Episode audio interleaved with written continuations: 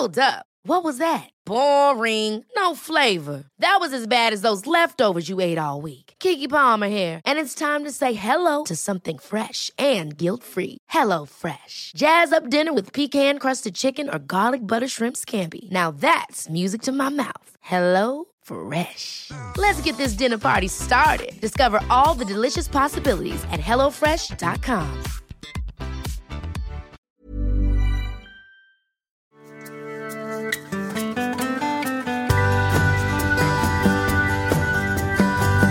Hallå ja! Välkomna tillbaka till den lilla podden som vi kör här ibland emellanåt. Björn Rudman heter jag. Eh, och det är eh, ganska tröttsamt tänker jag att alltid lyssna på samma röst. Så vi har, vi, vi har en gäst idag. Eh, och dagens ämne ska handla om någonting som när man arbetar med stressrelaterad psykisk ohälsa som jag gör så kommer det här att bli en faktor förr eller senare. Det är alltid så. Det är, det är nämligen så att vi människor vi har relationer. Eh, och vissa av oss har förhållanden också. Eh, och när det är jobbigt nog med en själv på insidan, då tänker jag att det kan bli ännu knepigare om man är två. Eh, och hitta en väg där, när man kanske inte mår så bra alltid. Det finns utmaningar i relationen, i kommunikationen och sådär.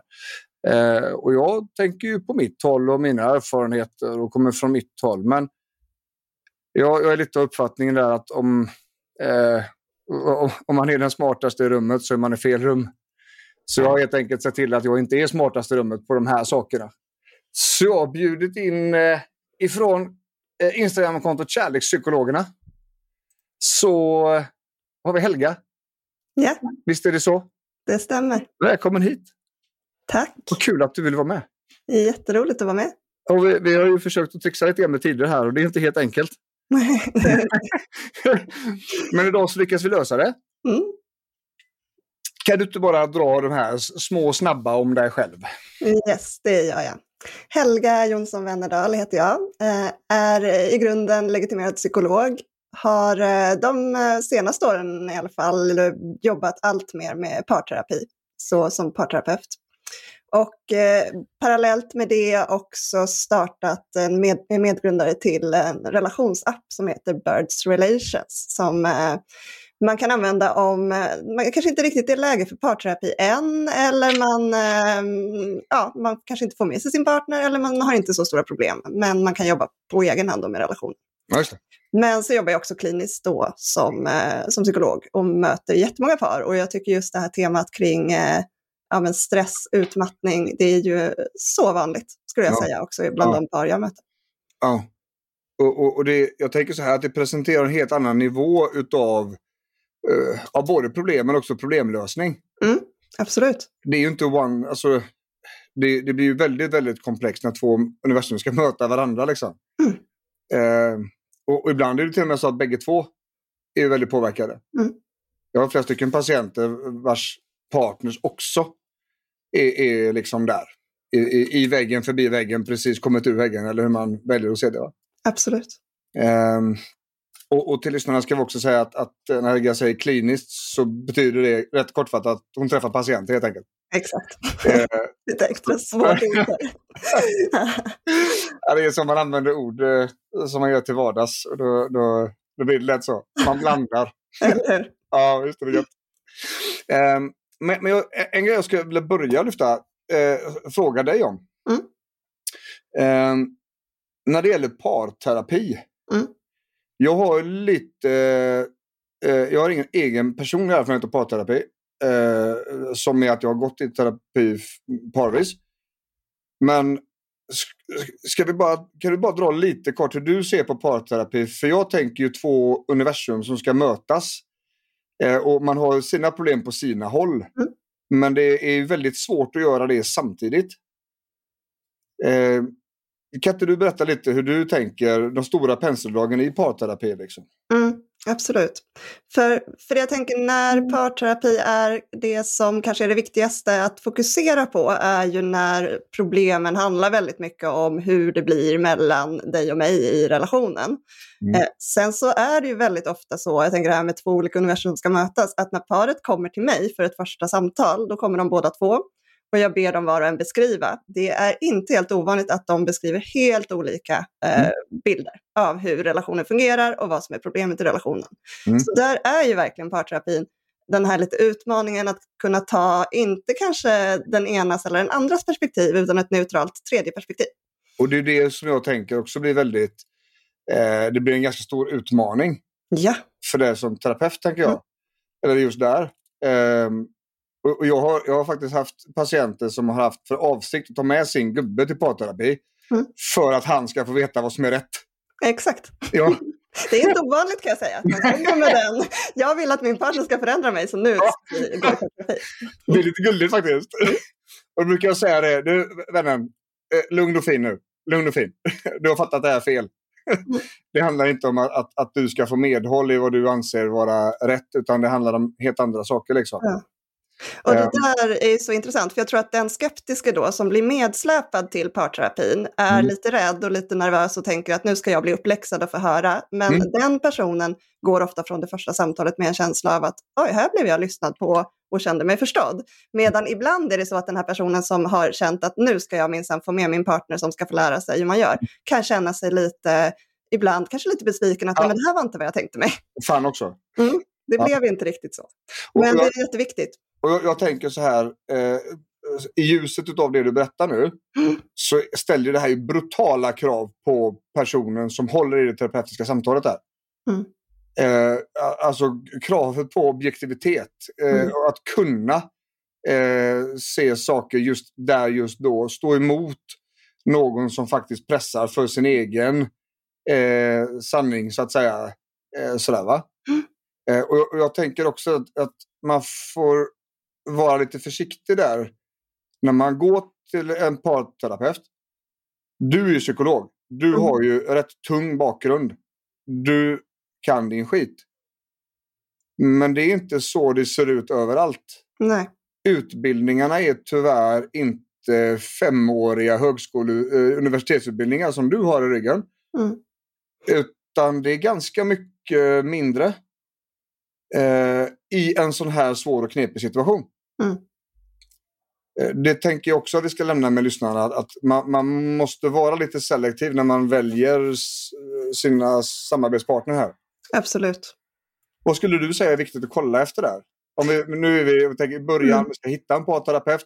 Mm. Um, vi vet ju ungefär hur första mötet brukar tendensen se ut eh, när du träffar patienter.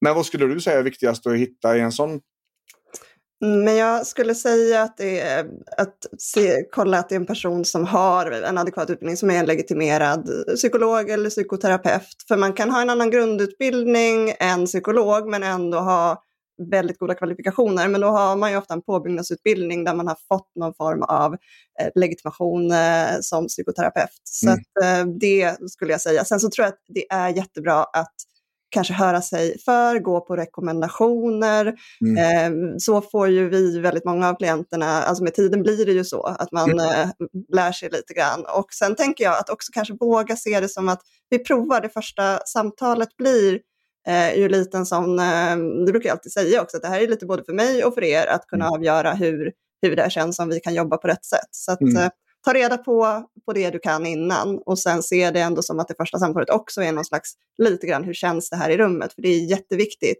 ja. att det ändå känns bra för båda. Ja, precis. Och, och, och det, det tänker jag, det gäller ju oavsett vilken terapi man har tänkt mm. sig. Eh, för någon, kan jag också ta för lyssnarna lite snabbt där, att, att eh, vi pratar om någonting som kallas för den terapeutiska alliansen. Ja. Det, det, är jag och patienten mot problemet. Exakt. Det är alltså inte uppstyckat jag och sen patienten och patientens problem. Eh, sådär. Eh, och, och den är jätte, jätte, jätteviktig. Mm. Eh, den är också, skulle jag säga, en av de stora problemfaktorerna inom den konventionella sjukvården. Då, för att det finns inte riktigt resurser att välja. Nej. Eh, så du blir tilldelad en terapeut som du får tycka om eller inte. Mm. Men vi vet också om att behandlingsmässigt sett så har du ingen allians så är det jättesvårt att nå resultat. Eh, och logiska faktorer egentligen. Du kommer inte lita på vad jag säger om inte du tror på min grej, om inte du liksom uppskattar samtalet som vi har och så vidare. Eh, och det är ju samma sak här då. Och den är ju, man är ju två då som kanske behöver och, och vara överens att men det här kändes bra i magen, det här testar vi. Liksom. Ja, och jag tänker det är intressant det här att ja, men när man är, går i individuell terapi, då är det du och jag mot problemet eh, med terapeuten. Men i parterapi vill ju jag hjälpa paret att vara vi på något sätt Mm. mot relationsproblemet. Så Ja. där vill, vill man få till på något sätt det att paret också ser det som att vi jobbar tillsammans mot vårt problem. Yes. Snarare än att vi jobbar mot varandra och det är du som är problemet. För det är ju Ja. ibland där man kommer med den liksom, lite utgångspunkten. Skulle, skulle du säga att det är så, eh, om, om jag fortsätter med de stora penseldragen, är det, är det där man landar oftast? Att det är, ett ställningskrig i, i problematiken hemma vid eh, som är grundproblemet hos, inte, inte Mm. alla, inte de flesta, men Mm. är det någonting du ser? Ja, men det tycker jag ändå är vanligt. Men ofta så bottnar det ju i en att man inte riktigt förstår varandra och att man funkar på olika sätt och liksom inte riktigt har förstått. Eh, man kanske vill ungefär samma sak och egentligen har en god intention, men så blir det liksom fel. Och Mm. då kan man ju hamna i det här ställningskriget och att men om du bara var som jag, då skulle allt vara lite enklare. Och den andra tänker också, "Ja, men jag gör ju så mycket för relationen. Mm. Eh, men att det liksom är någon form av under ytan där ligger ju att man kanske inte riktigt har förstått varandra. Eller, och kanske inte heller fullt ut accepterat varandra som den man faktiskt är. Så är det. Eh, och och jag tänker att det är alltså förhållanden, om vi säger det, det är ju bland det knepigare som, som vi har. Liksom. Mm. Eh, man bor väldigt nära varandra. Ja.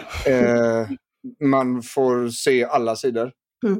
Eh, liksom, man behöver lyftas, man behöver lyfta. Mm. Det, det, det är så otroligt komplext. Eh, jag skulle snarare säga att det, det, det är riktigt fascinerande det är faktiskt att det funkar. ja, eller hur? Ja. Det tänker jag varje dag. Ja, inte att det blir problem. Nej, Och, och jag tänker lite grann samma om, om, om barn och förlossningar och sånt där. exakt. Det, det är inte fascinerande, alltså det är inte det här att det blir fel ibland. Nej. Utan det riktigt fascinerande är att det faktiskt Mm. går. Och att det ofta går Ja, bra. att, liksom. Ja. mer av tillfällena faktiskt blir helt okej. Ja. Eh, det är ett lite intressant sätt att se det på, tänker jag. Det blir ett annat mindset. Mm. Okej, det är klart att det, här blir, det, det finns friktion här. Naturligtvis, det vore jättekonstigt annars. Mm. Kan man ha det mindsetet så tror jag man har kommit ändå en bit på vägen också i, i själva lösningen. Det håller jag med om. För ibland kan det också finnas en bild av att men den här friktionen inte ska finnas eller att den är farlig eller att man inte får visa negativa känslor eller inte vara arga på varann och så blir det lite farligt i Ja. relationen. Och då undviker man istället kanske att prata om det som faktiskt är viktigt och man Mm. undviker att kommunicera tydligt och ta upp saker och man lär inte heller känna varandra. Nej. Och jag tror det är precis som du säger, att ta upp saker och göra det tydligt. och så där. Jag tror att någonstans är ju kommunikationen är ju det som är, är, är som jag tänker i alla fall. Det är ju det är en av baslinjerna här i alla fall. Mm. Eh, att kunna prata med varandra om saker som är svåra, kanske känns jobbiga. Mm. Eh, kanske är lite jobbigt att ta upp. Eh, man förstår inte riktigt sina egna reaktioner och man, man eh, börjar störa sig på den andras reaktioner. Mm. Eh, om du skulle få säga någonstans att börja, vad tänker du? Liksom, om, om vi har ett problem i, i en relation. Eh, vi har en situation där en eller bägge i paret är påverkade av stress och trötthet. Och det börjar bli friktion. Det börjar inte bli riktigt lika roligt att åka hem Mm. efter jobbet och det är lite skönt att åka hemifrån. Vart hade du börjat?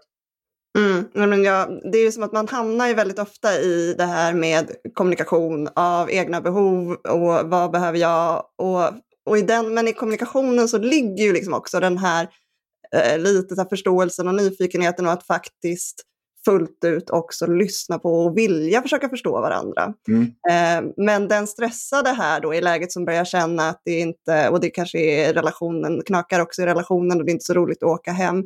Den personen skulle ju sannolikt ändå behöva prata med sin partner om så här är det för mig nu, det här händer i mig, även om man inte vet fullt ut vad det är. Man kanske inte alltid kan ge en fullständig förklaring till vad det är man känner, men man kanske ändå kan försöka sätta ord på det utifrån ett så här upplever jag det. Mm. Eh, ibland försöker man ju då hitta problem eller liksom lösningar i eh, någon så här, eh, går på liksom eh, andra saker och säger Mm. att ja, men du borde göra så här eller som vi skulle göra så här. Men att det, det är viktigt att börja fokusera på hur funkar jag? Hur är det för Mm. mig? Har det skett någon förändring i mitt mående? Och vad, Mm. man blir ett team. Liksom. Ja, absolut. Jag, tänk, jag tänker två saker där med- med det, med det du sa precis där. Eh, så här är det just nu. Mm. Det, det tror jag, vi nämnde acceptans väldigt tidigt. Eh, och, och, det där är ju så. Att acceptans är ju inte att förlika sig med skit eller att mm. ja, det här kommer det är som det är. Mm. Och så säger man det men det känns jättedåligt i magen. Ja. Det är ju inte det som är acceptans. Acceptans är att, att förstå att just nu så är det så här. Mm. Det har inte alltid varit så och det kommer antagligen inte alltid vara så om vi gör någonting med det nu. Men att vi måste titta på det som är här framför oss nu. Mm. Och där tror jag är jätteviktigt, bra att du betonar det, för acceptans kan ju vara lite provocerande också. För mm. det kan låta som att man ska gilla allting och så. Och det betyder ju inte att man behöver tycka om det, bara för att det handlar bara om att acceptera lite att verkligheten är så här just nu. Ja. Och just nu behöver vi kanske göra saker utifrån att det är så här det är. Exakt. Inte, vi gillar inte, det kommer nog inte alltid vara så, det har inte alltid varit så. Men mm. Eh, och där behöver man ju som partner till den personen som, som berättar det mm. faktiskt mm. lyssna på Absolut. riktigt. Och, och, precis, och det är, det är väldigt svårt. Mm. Alltså många lyssnar ju för att kontra. Ja. Eh, men att lyssna på riktigt för att mm. förstå, det är en helt annan, helt annat mindset i detta. Ja. Eh, och, och, det är ju så här att, att eh, vi har snackat en hel del om acceptans i podden här under poddarna under åren. Mm. Eh, det, det, blir lite knepigt i våra, vårat svenska språk eftersom acceptans i ordlistan är en sak och acceptans inom psykologiska skrået är, är ett helt fenomen. Mm. Eh, acceptans kommer ju från buddhistiska lärorna från början, alltså österländska medicinen. Mm. Eh, och, och, är ett sätt egentligen att se, det är som ett par glasögon, som ett filter som man kan tänka sig att, att världen syns genom. Eh, där det är lätt att släppa taget om saker man inte kan förändra. Mm. Det är lätt att inte hänga upp sig för mycket på saker som ska hända framåt. Utan man har en möjlighet att vara här och nu. Man ser den verkligheten som finns här idag. Och, eh, kopplat till acceptans så, så pratar också den dialektiska beteendeterapin om, om icke-acceptans. Mm. Det vill säga tvärtom. Det vill säga när man inte har det. Och ett, kan jag bara tipsa lyssnarna, ett av de absolut lättaste sätten, som jag tycker är i alla fall lättaste sättet att se detta på, det är att det finns väldigt mycket ältande hos individen.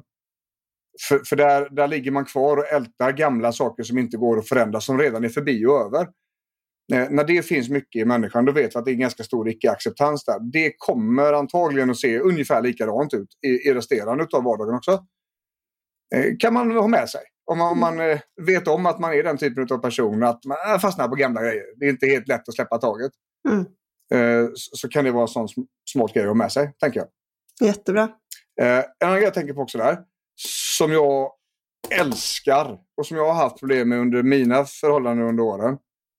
Eh, det är uttrycket jag vet inte varför. Ofta så, så har man uppfattningen att jag måste tänka klart först innan Exakt. jag kan berätta vad det är som är. Mm. Det behöver man inte alls tänker jag. Nej. Det är mycket, mycket bättre. Vet du vad vännen? Det känns skitkonstigt. Det är någonting som inte stämmer. Jag fattar inte varför, men det är inte riktigt lika ball att åka hem längre. Jag är inte, alltså det är någonting som är så. Jag håller på att fundera på detta. Jag kommer nog att prata mer om det. Jag vill bara berätta det för dig. Mm. Så att du vet varför jag kanske är lite tyst. Mm. Eh, för jag tänker att osäkerheten är ett minst lika stort problem som att faktiskt få till sig att vet du vad? Det du gör där, det flyger inte hos mig. Mm. Eh, att inte veta vad det är för något mm. eh, tänker jag också kommer bidra till flera olika problem. Håller helt med. Alltså jag tycker du, det här var ju ett så bra exempel också på hur man kan säga det. För att det kan gå ganska, och säga det på det sättet du gjorde, som partner blir man då kanske genuint, oj, är det så, lite nyfiken. Ja. Men kommer det i ett skede där det har gått längre och man liksom tar upp det när det har gått så långt att man liksom inte klarar av att åka hem längre, då ja. kommer det ju ofta som en, en chock för den andra och ja. det kanske inte blir heller ett så schysst sätt Eh, och, och sen har inte partnern fått vara med på resan. Så man har liksom inte heller gjort eh, Kan man göra det i ett tidigt skede fast man inte själv vet så blir mm. man också mer ett team i det. Hur kan vi lösa, hur kan vi göra så att det känns bra för dig att komma hem? Ja. Då är ofta partnern mer villig att eh, mm. på något sätt både lyssna och komma med ja. Mm, kanske hjälp och stöttning. Absolut, och jag tänker så här, alla människor har ju bra eller dåliga, eh, vad ska man säga, bra eller dåliga egenskaper. Mm. Eh, och i ett förhållande så är det här min sämsta egenskap. Mm. Personligen. Mm. Eh, jag värper på det skiten själv. Mm. Eh, för jag vill reda ut varför. Eh, och då skapar jag mig en sanning som kommer att gälla. Så eh, det är jättevanligt. Och Ja. det är ju det där att partnern gör ju då sin tolkning. För det Ja. kommer säkert märkas när du är lite tyst och går och värper på det. Och då kanske partnern redan har tänkt någonting annat om det som händer i dig. Jajamän. Och då blir det svårare att prata om det sen. Så är det.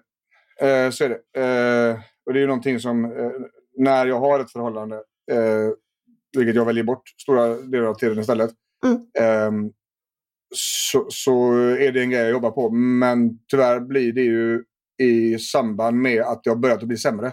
Mm. Eh, vilket innebär att arbetet kring de här sakerna blir inte så nice. Nej. Eh, utan det är alltid associerat, inte alltid, men det är ofta associerat med början på slutet. Ja. Eh, sådär. Så att där har väl min hjärna börjat att förstärka det också. Att när jag börjat gå i de här spåren Mm. så vet jag att nu är vi nära. Liksom. Mm. Eh, och då drar jag i handbromsen istället. Mm. Eh, och det finns ju nackdelar med det. Mm. Eh, sådär. Jag, det, det, jag, jag tänkte jag ville ta upp det som ett exempel när vi ändå är inne på det här. Att, att det finns ingen som är perfekt. Liksom. Alla har grejer att jobba med på olika sätt. Ja. Ehm, och jag tänker att det, det, kan vara skönt att veta det för, för lyssnarna. Att, Mm. andra verkar ha så jävla bra förhållande. Nej, det har de inte alls. Inte vi som jobbar med detta. Vi ser ju det. Mm. Att det är snarare tvärtom. Ja, verkligen. Nej, men det, det är så himla viktigt att normalisera det, för att vi är bara människor och vi har alla våra styrkor och svagheter i relationer. Och, och det är ju där man hamnar liksom i det här om, om man i en relation kan också så här, snälltolka varandra lite mer och se att så här, det, det finns nog någon eh, välvillig eh, orsak bakom det här, eller det här är någonting som min partner har lite extra svårt för, Mm. eh, istället för att se det som att så här, nu är du, du är helt orimlig, eller Ja. så här kan man inte bete sig. Nej. Och just det här med ordet snälltolka, det vet jag. Det, det ni använder en, en del på ert Instagramkonto. Mm. Eh, som ett av de vanligaste tipsen egentligen, som jag har sett i alla fall, på ert Mm. material. Eh, jag tänker ordet säger väldigt mycket. Mm. Man kan ju tolka saker på olika sätt. Eh, och om jag har ett mindset där jag letar efter alla fel så kommer jag hitta felen. Ja. Eh, och det, det, det där gäller ju egentligen alla situationer i våra Mm. vardagar. Går du in i ett möte och förväntar att det ska bli förjävligt, då är det de situationerna du kommer hitta det. Så är det, och det vet ju vi som jobbar med liksom ångest och depression och att då är Ja. det såklart det är lättare att vara i det mindsetet. Ja. Eh, Precis. För, för det är jobbigare för huvudet att byta mindset Mm. i det läget Ja. Eh, än att komma in rätt från början. Mm. Så vi försöker ofta etablera vägar där man har förberett sig och, och landat bra innan man tar situationen. ja. Eh, vi lägger mer tid på det terapeutiskt än vi lägger tid på att faktiskt bryta situationerna. Liksom. Ja. Ehm, men, men snälltolka där att, att man har en inställning och ett mindset att man går på den snälla vägens tolkning. Mm. Och jag tänker så här att det är inte säkert huvudet gör det själv. Verkligen inte. Eh, men när man kommer på sig själv att fan nu var jag hård. ja. Vänta nu, vänta nu, vänta nu. Hur kan jag omformulera det här? Mm. Okej, han förstår inte bara Mm. eh, hur jag tänker här. Mm. Han är inte ett asshole. Han är liksom inte genu han är inte genuin mansgris. Han har bara inte förstått att städningen i köket är väldigt viktig för dig. Mm. Eh, och han kanske har glömt bort sig lite. Han har haft en lång dag. Mm. Och han ser inte det som du ser. Nej. Det kan ju vara en tolkning. Och, det, och jag tänker också när man har kommit till den, när man har fått ut slutprodukten av den tolkningen. Om man agerar på det istället för Mm. slutprodukten på den arga tolkningen. Exakt, det Då blir en enorm skillnad. Ja, då har vi ju placerat oss. Precis som vi sa Ja. där, vi lägger ner mer tid på att placera patienten Mm. i ett bättre mindset innan situationen än att bryta en Mm. ångestspiral. Ja, för det är mycket lättare att göra Ja. det i det tidiga skedet. Och, mm, ja, det jag tycker var ett solklart exempel. Och det är ju exakt samma sak i det här fallet. Mm. Så genom att snälltolka så blir också kommunikationen och den potentiella konflikthanteringen mycket enklare. Så det är ett ganska mångfacetterat ord. Vi får Ja. ut väldigt mycket utav den grejen om vi testar den. Mm, exakt. Men sen tänker jag, som, precis som du sa, att det är inte superlätt. Alltså det är ofta väldigt svårt för de vi möter i parterapi har det gått så långt så man Ja. gör fultolkningarna liksom 80 procent av tiden Ja. och då kommer man ju fortsätta göra det. Men att man tränar på att stanna upp och märka att ah, vänta lite nu, kan jag se det på ett annat sätt? Att liksom, finns det fler tolkningar? Man kanske inte behöver vara övertygad om att snälltolkningen är den sanna, men att man övar på den lite flexibiliteten mm. och ser, precis som du är inne på, ah, men hur blir det? Händer det något med mig när mm. jag mm. lyfter upp den här andra tolkningen? Mm. Eh, det kanske det inte alltid gör. Ibland blir man provocerad och tänker att Nej, men det här det är inte sant, jag är ju så arg. Men då kanske man behöver få ner sin egen, alltså reglera ner sina egna känslor först innan mm. man klarar av att göra en lite annan tolkning. Så ibland kan det också handla om förutsättningar, ja, men, eh, typ bara gå undan en stund, mm. ät en banan, eh, ta en liten promenad och se, mm. går det lättare att snälltolka nu? Och jag, jag fick ett jävligt bra tips från min psykolog, mm. Thomas. Eh, han, han sa så här, eh, när det gäller konflikthantering och sånt. Eh, om, man, om man reglerar sin, om man skattar upp, uppskattar sin ilska mellan 0 och 10 Eh, vi har inga kommunikation, vi har inga diskussioner eh, sju och över. Mm. Aldrig någonsin. Mm. Har vi slått i en sjua eller det gått ifrån att gå väldigt snabbt så vi är på en åtta, nia. Walk away. Yeah. Säg till, jag måste pausa. Mm. Och så går man därifrån. Mm. Och så precis som du säger så gör man någonting annat. Man kan byta miljö, man kan få lite kallt i ansiktet, man kan äta något. Det måste hända någonting va? Mm. Och sen så fortsätter man inte förrän det har sjunkit under en sjua igen. Supertips. Eh, jag tror det är bra för att mycket av det här händer i affekt. Alltså, det vill säga vi är extremt känslosamma. Mm. Eh, och, och, det är väldigt svårt för andra, kanske mer rationella tankar och känslor att ta sig in i den stormen.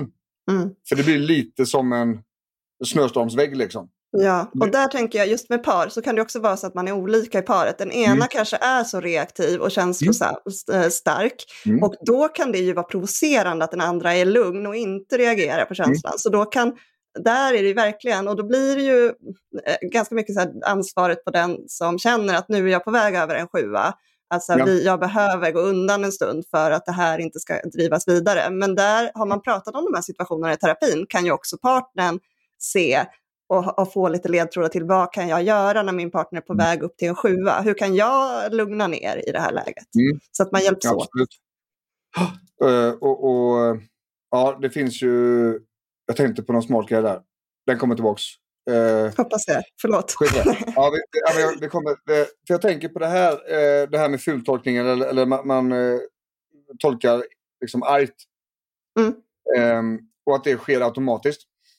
Mm. Um, många av de tankarna som vi människor har är ju automatiska och de är ofta gamla. Mm. Uh, det är väldigt få tankar egentligen som är nya. Uh, någon siffra brukar säga att det är just 80% av alla tankar som är automatiserade. Um, primitivt, ganska logiskt. Uh, mm. Det ska vara enkelt att tänka, tänker jag. Mm. Ja, vi sparar energi. Jajamän, det sparar energi. Men de här automatiska tankarna de har ju inte alltid ankare i verkligheten. Eh, och vi har pratat om just det, eh, en liten eh, övningsmanöver just i den här podden tidigare. Om att bryta automatiska tankar. Att skriva ner dem och sedan så försöka argumentera. Vad har du för bevis som stödjer de här? Vad har du som faktiskt är hard facts att han menar det precis på det här sättet? Nej, men eh, så har det alltid... Ah, nej, nej, nej, nej. Nej, inte så har det inte alltid varit. Vad har nej. du för bevis för att det faktiskt mm. är så här? Ja, det har jag inte, men det kändes så. Mm. Vad har du för bevis för att det var så här? Äh, det har jag inga. Mm. There you go. Har du några bevis som talar för motsatsen? Uh, ja, då kanske antingen så finns det inget. Nej, men då vet du. Då finns det varken upp eller ner. Då fattas det information här. Eller så, nej men han, han är en bra kille liksom. Han, han, han har sagt flera gånger att han vill lösa detta. Och, och så, han har intentionen, det vet jag om. Det är fakta. Bra. Då har vi klart där också. Mm. Eh, det kan vara väldigt hjälpsamt. Ja, och, och, och då, då blir det också lättare att, som du sa, reglera ner känslan. Då kommer inte känslan vara lika starka kring detta när man har sett att men det fattas bevis här. Mm. Det, det, det, är ett ganska enkelt sätt att, och, och, då menar jag papper och penna alltså. Skriv mm. ner det. Det är ehm, jättebra. Och det är ofta en sån en, tänker hemuppgift som man kan ge också till ett par, att ja. göra det var och en mellan sessionerna och så jobbar man lite med de bitarna. Jajamän, och, och det är ju så att, att eh, även om man har fått till sig det här och man har förstått de här sakerna så kommer det inte automatiskt att funka. Nej. Det är så vi människor funkar. Vi måste öva på detta. Vi måste mm. lära oss nytt. Vi måste Exakt, lära och att det inte kommer hända något nödvändigtvis med känslan i början, precis som du var inne på också. Det kanske är så att det fortfarande ändå fortsätter att liksom kännas jobbigt, men jag tränar in mm. ett nytt sätt att förhålla mig till och jobba med den här flexibiliteten i tänkandet. Exakt. Och, och det är ju någonstans slutmålet på terapi, tänker jag. Mm. Att ja, vi ska lära oss en ny väg.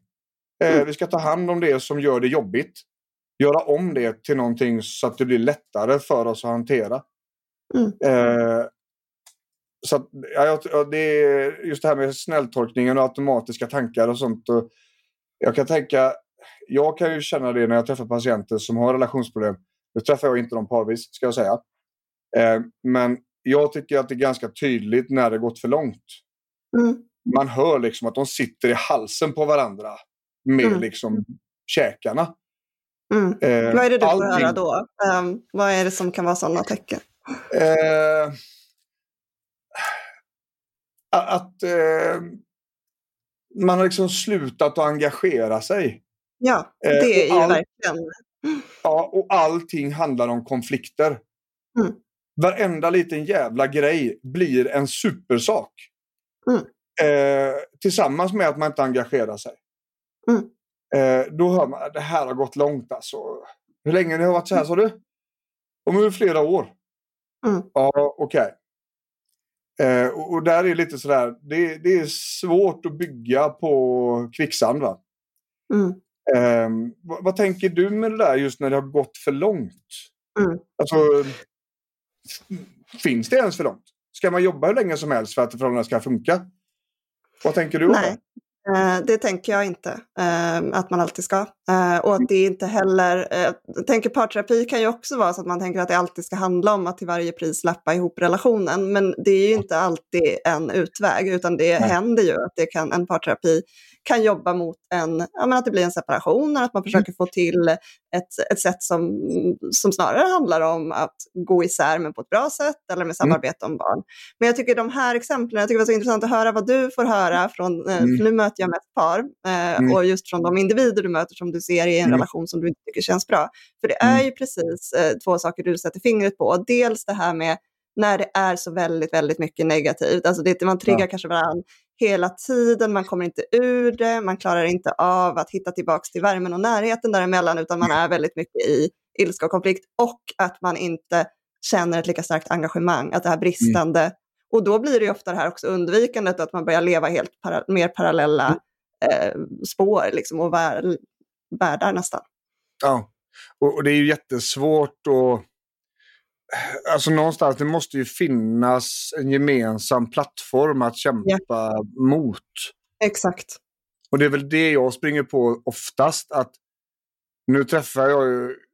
Normalt sett är det en kvinna som jag sitter med. Jag har en mm. väldigt stor andel tjejer i min patientstock. Liksom. Det har alltid varit mm. så under alla år. Mm. Um, och, det, är, det, är väldigt tydligt att, att uh, ja, men det finns inget engagemang kvar. Mm. Um, och, och, och, finns det inget engagemang och kanske inte heller något förtroende, då det, det är supersvårt att bygga på det. Liksom. Det måste på något ja. vis, det känns som att det måste finnas någonting kvar. Alltså minsta möjliga låga i alla fall. Mm. Mm. För att det ska vara aktuellt och intressant egentligen och lägga tid på. Verkligen, för då annars finns ju inte den. Alltså det är ju så att då kommer man, kommer man till parterapi i det läget så kommer man ju ofta för sent för att ja. orka och mäkta med, för det är ganska krävande. Vi började ja. med att säga att ja, men det handlar inte om att mm, terapeuten kommer säga att min partner ska eh, göra fel och ska ändra sig, utan det handlar ju om att man ska granska sig själv och sina mm. bidrag till varför det blir som det blir i relationen. Mm. Och när man är i ett läge där relationen är så pass dålig och påverkansmående så negativt, då mm fixar man ju inte det. Då är inte det Nej. som är det viktiga. Då är det viktigare att jobba med att kanske få återhämtning själv eller att, eh, ja, andra bitar. Och det kan handla om att då inte vara kvar i relationen, absolut. Ja, och där är väl, eh, tyvärr ska jag säga, det är väl, mm. min vardag ser ofta ut så. Ja. Eh, att det, när, när jag träffar patienter som är utmattade eh, så börjar jag alltid att, att kolla av liksom, vad är det som har hänt. Hur ser situationen ut nu? Vad finns det för energi? Eh, vad finns det för pyspunkor? Finns det några stora liksom, svarta hål här? Ibland är det ett jobb, ibland är det eh, liksom, eh, någonting hemma. Ibland är det någonting som händer på insidan. Eh, men ibland är det också förhållandet då. Ja. Att det är det här som dränerar. Det är det här som sabbar det. Liksom. Eh, och det blir Och det ganska klart.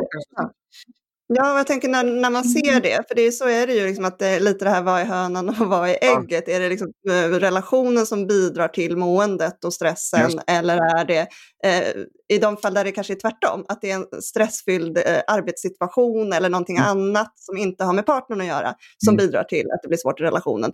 Då har man Mm. ju mycket bättre förutsättningar att jobba, framförallt om Mm. båda också vill jobba med varandra. Men när det är som du beskriver, att där eh, har det ju gått ganska långt i många fall. Ja.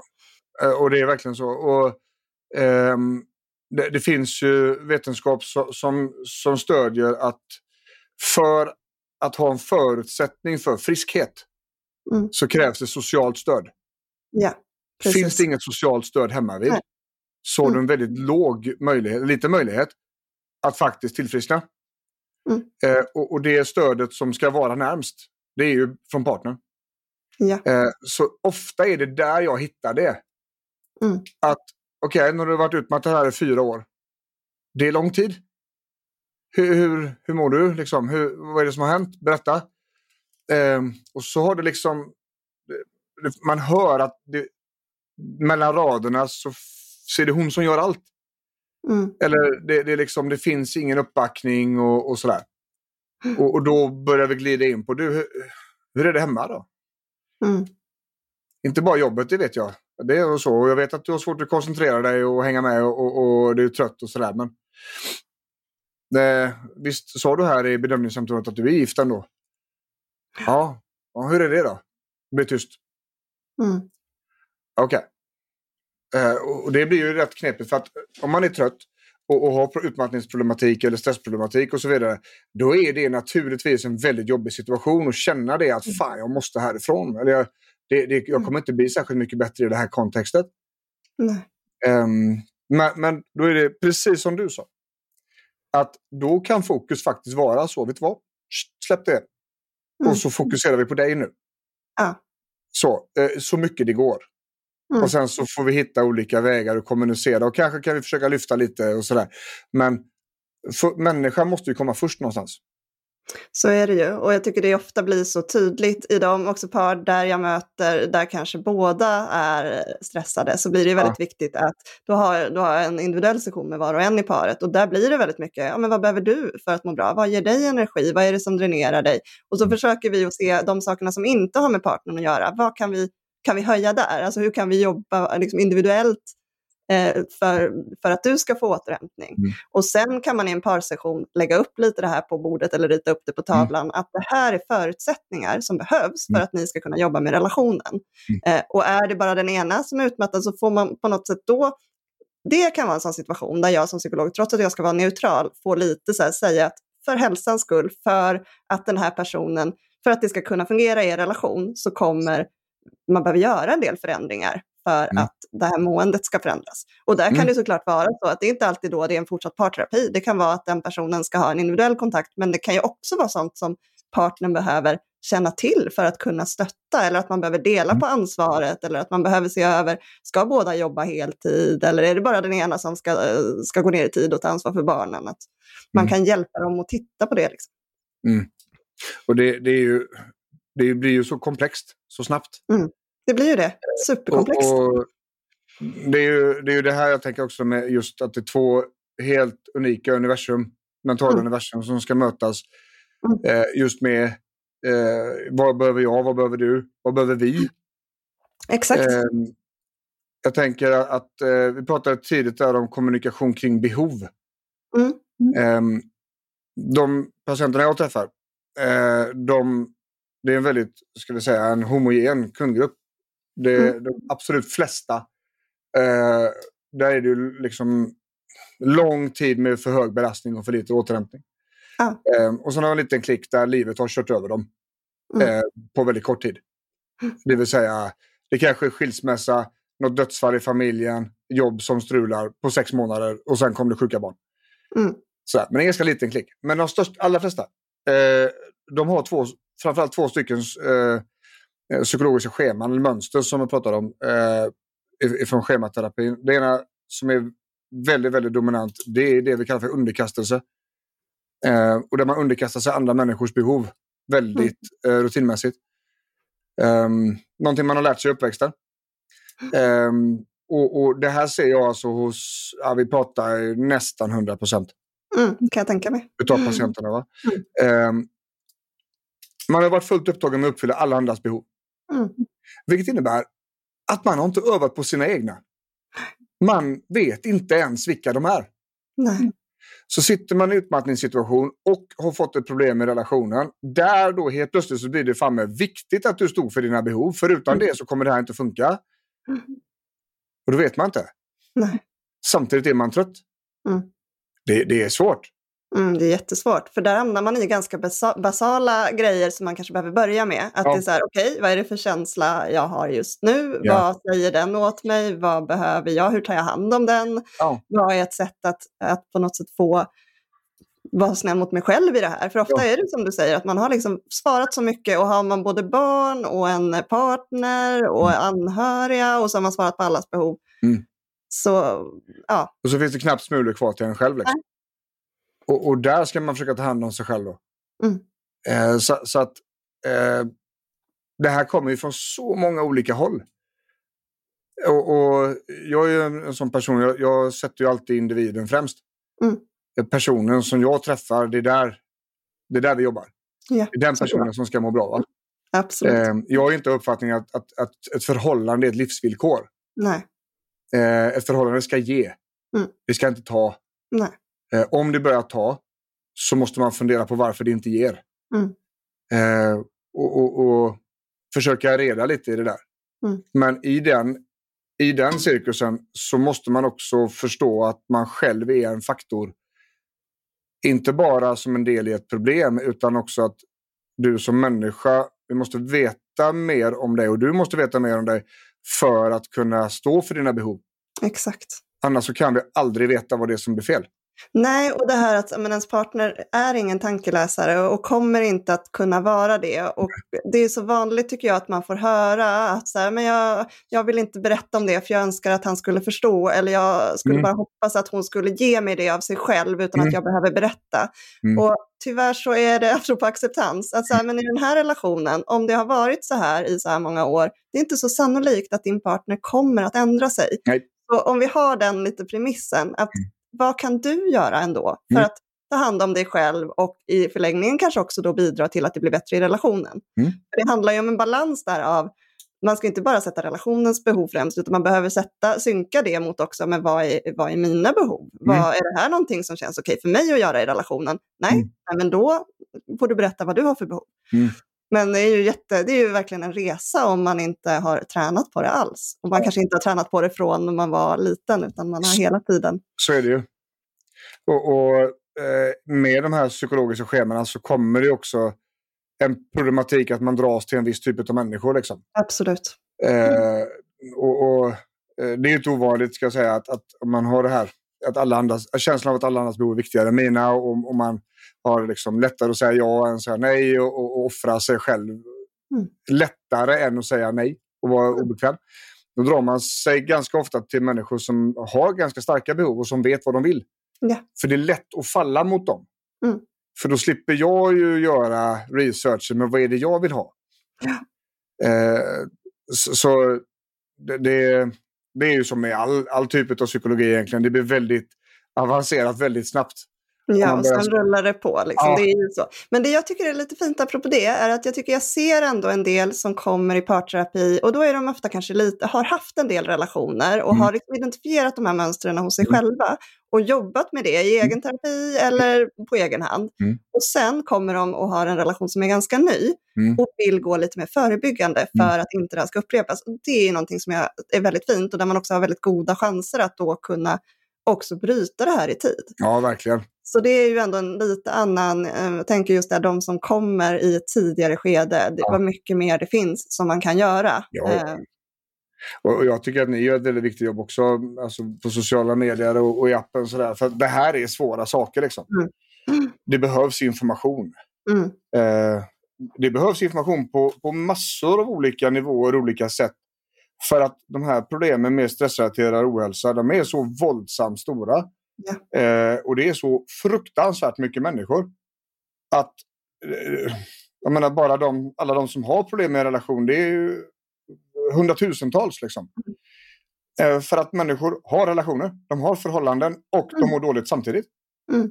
Eh, så, så att det finns ju inget, alltså jag tänker att, att det här med att jobba på sig själv är en viktig sak. Veta, precis som du sa, där, identifierat att man fungerar på ett visst sätt. Absolut. Och gör någonting med det då. Mm. Har du förstått hur du funkar? Mm. Gör någonting med det. Ja, för där har man ju ändå det ansvaret. Och sen kan ju det vara så också att ens partner behöver förstå det. Så man har ju någon form av lite, jag behöver förmedla också det här till min Mm. partner. Och sen som partner, i den bästa världar, så är den här partnern också nyfiken och intresserad. Och då är det ju viktigt att den också kanske läser om eh, ja, men hur funkar det om man har utmattning, Mm. vad får man för kognitiva symptom, hur Mm. kommer det påverka relationen? Mm. Så att man är med lite på spåret där, Mm. i, så här, hur kan jag stötta på bästa sätt? Det kanske Absolut. inte är samma sätt som, som innan personen gick in i väggen som eh, Nej. man behöver vara på. Det, det är det väldigt sällan, tänker Mm. jag. Det är nästan Eh. tvärtom i många fall att man kanske behöver... Ja, och, och jag, jag Mm. brukar... Eh, eh, jag har ju också patienter som har partners som är sjuka. Mm. Ehm, och, och de vill ju ofta hjälpa till. Mm. Och det är ju vettigt. Det är ju jättefint. Mm. Men det är också viktigt att komma ihåg att man ska inte vara varandras terapeut. Nej. Eh, man har en stöttande funktion som partner. Mm. Man har kanske inte fullt ut en hjälpande på det sättet. Alltså det, är, det är inte jag som ska fixa hennes problem. Nej, och det tror jag är jätteviktigt att betona, för det blir ju ett enormt, alltså både ett ansvar Ja. för den som partner, men också att den dynamiken, det blir inte en, en kärleksrelation på det sättet som, den, som man vill att kärleksrelationen ska vara. Man hamnar liksom i helt andra roller. Så Ja. att på något sätt fokusera på sig själv och ägna, fortsätta ägna sig åt egna intressen Mm. och göra det man behöver för att må bra. Det kan hjälpa partnern bättre i vissa Ja. lägen. Verkligen så. Och det är ofta där vi landar också. Mm. Eh, men också där, eh, när man sitter i en sorts situation, när man har en partner som inte mår bra, eh, då är det väldigt lätt att man försöker att skala bort massa saker och att, att man tar bort krav och liknande. Mm. Och det är väl, det är väl jättefint eh, under en period, absolut. Men, men ett krav som jag tycker att man ändå ska ha i en relation, det är att man gör det man kan för att situationen ska förändras Ja. där känns det, det känns ju ändå likställt att det måste vi kunna förutsätta från varandra. Mm. Som att det bara väntar ut tiden och hoppas på att skit ska bli bättre. Nej, för det blir det sällan. Exakt. Och är det då så att, att eh, förhållandeproblematiken landar i att någon har bagage eller eh, ja, eh, saker som har hänt som man behöver ta hand om eller eh, problem som man brottas med och liknande. Då, då tycker jag absolut att det är en helt rimlig kravställning att man har en aktiv process för att ta hand om detta. Mm. Mm.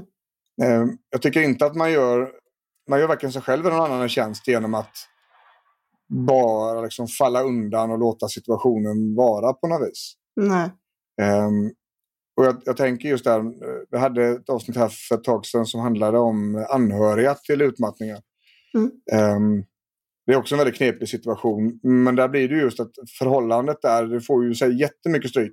Mm. För att individen som är utmattad kanske inte kan fungera som människa fullt ut. Och då blir det ju ännu svårare i ett förhållande. Mm. Och, och där är ju kommunikationen ännu viktigare då. Liksom Ja, verkligen. med, med behov och, och liksom sådär. Mm. Ehm, även då med automatiska tankar och alla de här sakerna. Men, men att eh, det, fin, det, finns, det finns en problematik när man blir en partners terapeut. Liksom, och det är nog någonting vi ska försöka låta vara så länge det går. Ja, men verkligen. Sen tänker jag en annan fälla man lätt faller in i när man vill stötta är ju att man kommer med råd och vill problemlösa. Mm. Och det kan ju ibland vara så att det inte kanske är just det som personen behöver. Att det här i kommunikationen, det här aktiva lyssnandet som vi pratade om lite Mm. tidigare, kanske det är mer i att bara vara där nära och lyssna och sen ibland som partner försöka lite avleda och nu tittar vi på den här, eh, ska vi gå en promenad? Ehm, Mm. Alltså att man kan försöka hitta lite andra sätt ibland att vara stöttande. Mm. Absolut. Och jag tänker också i den stöttningen kommunicera. Mm. verkligen. Fråga, vad kan jag göra för dig? Vad kan jag göra? Precis. Ja. Vad behöver du just nu? Mm. Mm. Ja, nu vill jag bara vara i fred. Då får du vara i fred. Vill du, behöver du vara ensam hemma? Ja, det var skönt. Kom igen ungar, vi drar en sväng. Så, färdigt. Ja, alltså vad behöver du just nu? Den frågan tycker jag är helt fantastisk. Och sen så i vissa fall när den inte kommer så behöver den andra kanske vara så här, ja idag skulle jag behöva det här. Mm. Att man liksom tänker att det handlar både om att förmedla mina behov och att som partner vara nyfiken på att lyssna in och fråga. Absolut. Och det gäller faktiskt åt andra hållet också då. Mm. Tänker jag. Att, att jag som anhörig eventuellt då, jag har fortfarande behov. Ja, Eh, och det, det ska jag fortfarande ha. ja, och det är Eh, viktigt. Ja, det är det. Det är viktigt. Mm. Det handlar inte om att vi ska eh, alltså, klä av människan alla behov för att ta hand om partnern. Nej. För det där är en situation, den kommer inte att funka. Det kommer att skita sig. Punkt. Mm. Det, det finns ingen förutsättning för, för förhållande efter det. Nej. Ehm, då, precis som du sa där, då har rollerna blivit helt omkullkastade. Ehm, och, och det, går, det finns liksom inget att bygga i där. På något vis. Så därför så ska vi bromsa det innan, tänker jag. Mm. Ehm, Ja, annars blir det en väldigt lång, lång väg som kanske inte ens, där det blir svårt att komma tillbaka. Ja, och, och jag tänker också att när det handlar om långa vägar, då måste man ju både som terapeut och individ göra avvägningen, är det värt det? Ja, Kommer det vara värt tiden här? Mm. Ehm, och, och det är väl lite grann så vi jobbar med den kognitiva terapin också. Att ja, vi kan eh, ta hand om, om det här. Eh, skuldkänslor är en sån grej, tänker jag. Mm. Eh, vi kan lägga ner massa tid på att försöka få ner dem. Men är de präglade, är de tidiga i åldrarna, så kommer det fortsätta komma. Det bara är så. Eh, bättre investerad tid och lägga på att ta hand om det när det kommer. Lär hjärnan att skita i det. Bom. Och sen så tar vi nästa grej bara. Eh, det är liksom minsta möjliga insats med mesta möjliga effekt. Tänker jag. Mm. Och om, om du skulle ge liksom en slutråd just när det gäller relationer. Eh, där man har de här problemen med, med utmattning. Man kanske inte behöver vara utmattad men man har det ändå tungt. Liksom. Mm. Vad skulle du säga liksom, prio ett? Ja, men prio ett skulle jag säga är den här öppenheten, kommunikationen kring behov och mående med varandra tidigt. Eh, vänta inte. Alltså man ser så många där den ena också går på egen hand och brottas med en massa saker som man inte delar med sig av. Och det kan också vara, ofta vara för att man inte vill belasta sin partner. Man vet att du har haft mycket. Men i, i längden så blir det mycket mer att jobba på då. Så att Mm. våga vara och, och det är ju för något, både sidan att berätta så här känner jag mig idag, checka in med varandra, ta en liten stund när man bara checkar in hur har din dag varit, vad är din stressnivå? Man kan eh, säga en siffra eller eh, lägga det på, Mm. på något sånt sätt som blir lite enkel avstämning. Mm. Och att fråga, ja, men vad, ja, men vad behöver du? Mm. Hur kan jag hjälpa dig? Så det tycker jag är jättebra råd som man kommer ganska långt på om man faktiskt följer det och gör det och fortsätter göra det. För att just när det är mycket i livet, det är ju då det är som svårast. Absolut. När man inte ens, jag tänker också alla som är mitt i småbarnsår och det är mycket och man har ett krävande jobb. Det är inte alltid så att man ens får en tid där man sitter och tittar varandra i ögonen. Och, och det tänker jag att, att eh, för att före, förekomma de problemen så tänker jag att man ska inte låta slumpen avgöra när man får den tiden. Nej, exakt. Ehm, och jag tänker att det kanske får bli mitt tips då. Mm. Att avsätt tid, planera in det, schemalägg det. Ja, ni kommer känna er tvärtöntiga från början. Mm. Att oj, nu har vi satt oss vid köksbordet. Klockan är 19.30, det är söndag. Vad ska vi göra nu då? Mm. Skit jag i, bara sitta då. Ja, gör det ändå. Ja, sitta då. Fråga hur du, hur, hur, vad tyckte du om igår?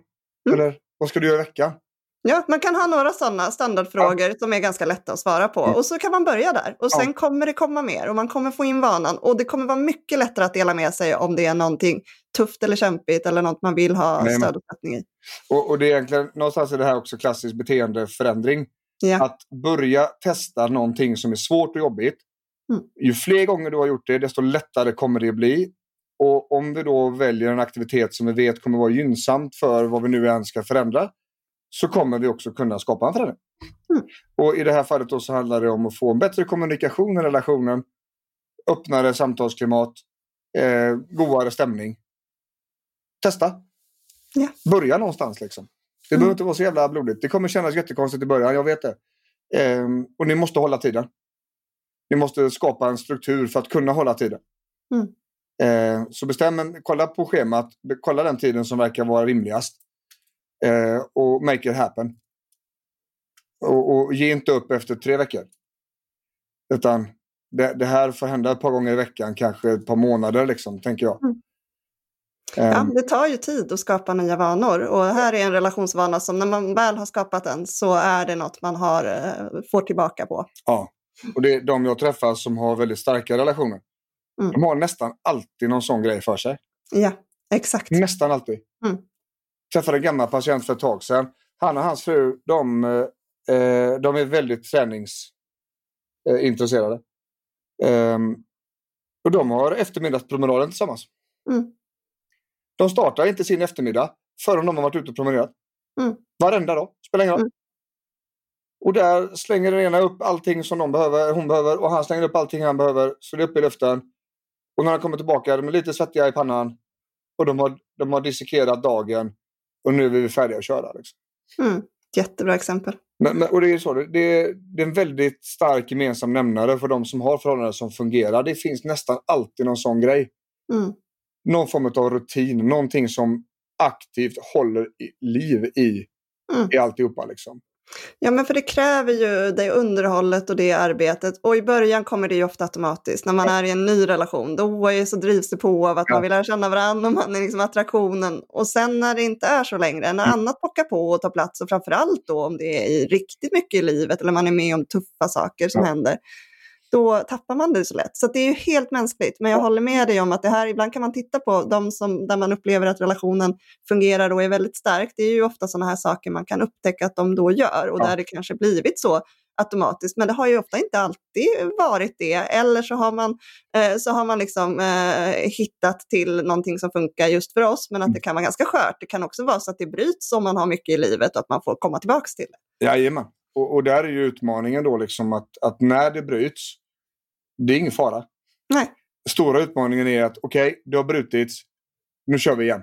Ja, på't igen. Ja, på't igen. Istället för att, ja, ja, vad synd. Och så blir det inget mer. Nej. Bara, nej, nej, nej. Glöm det. På det igen nu. Upp på hästen och så kör vi igen. Mm. Eh, jag tycker det är riktigt häftigt. Och, och som sagt, det, det behöver inte vara ett extravagant man gör. Utan det kan Nej, vara... verkligen inte. Hellre mindre, men oftare. Ja, ja. Definitivt så liksom. Eh, och det, det, gäller ju alla typer av eh, relationsdelar, samliv och alltihopa. Liksom. Mm. Att det är inte säkert det kommer funka i vardagen, så att säga. Nej. Där man kanske måste skapa yta för det. Mm. Sådär va. Eh, ja, du, fruktansvärt intressant. Ja, du har lärt mig massor. Mycket klokt eh, från eh, oss båda och bra jag, jag, jag tror det. eh, jag tänker på eran app där. Mm. Eh, var hittar man den? Mm, ja, men I App Store hittar man den, eller Google Play, så där appar finns ja. helt enkelt. Så man kan söka på Birds Relations. Och det är lite eh, allt ifrån fakta till eh, övningar till eh, mm. tips och tricks till lite sådär.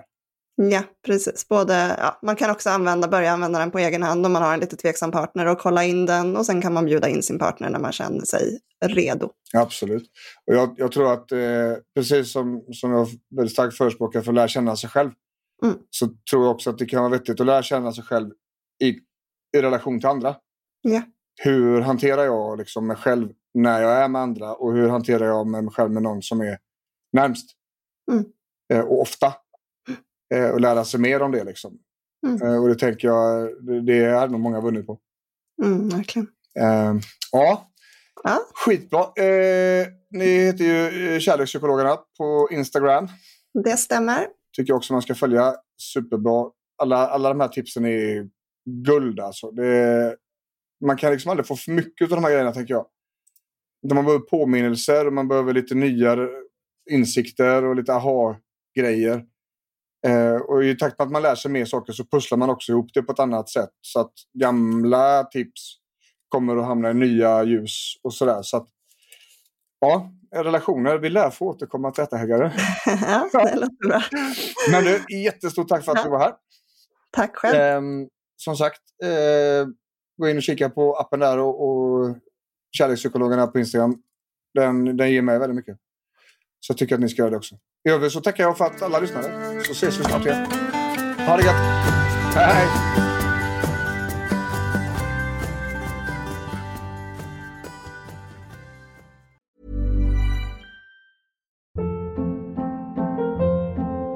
Hold up. What was that? Boring. No flavor. That was as bad as those leftovers you ate all week. Kiki Palmer here, and it's time to say hello to something fresh and guilt-free. Hello Fresh. Jazz up dinner with pecan-crusted chicken or garlic butter shrimp scampi. Now that's music to my mouth. Hello Fresh. Let's get this dinner party started. Discover all the delicious possibilities at hellofresh.com.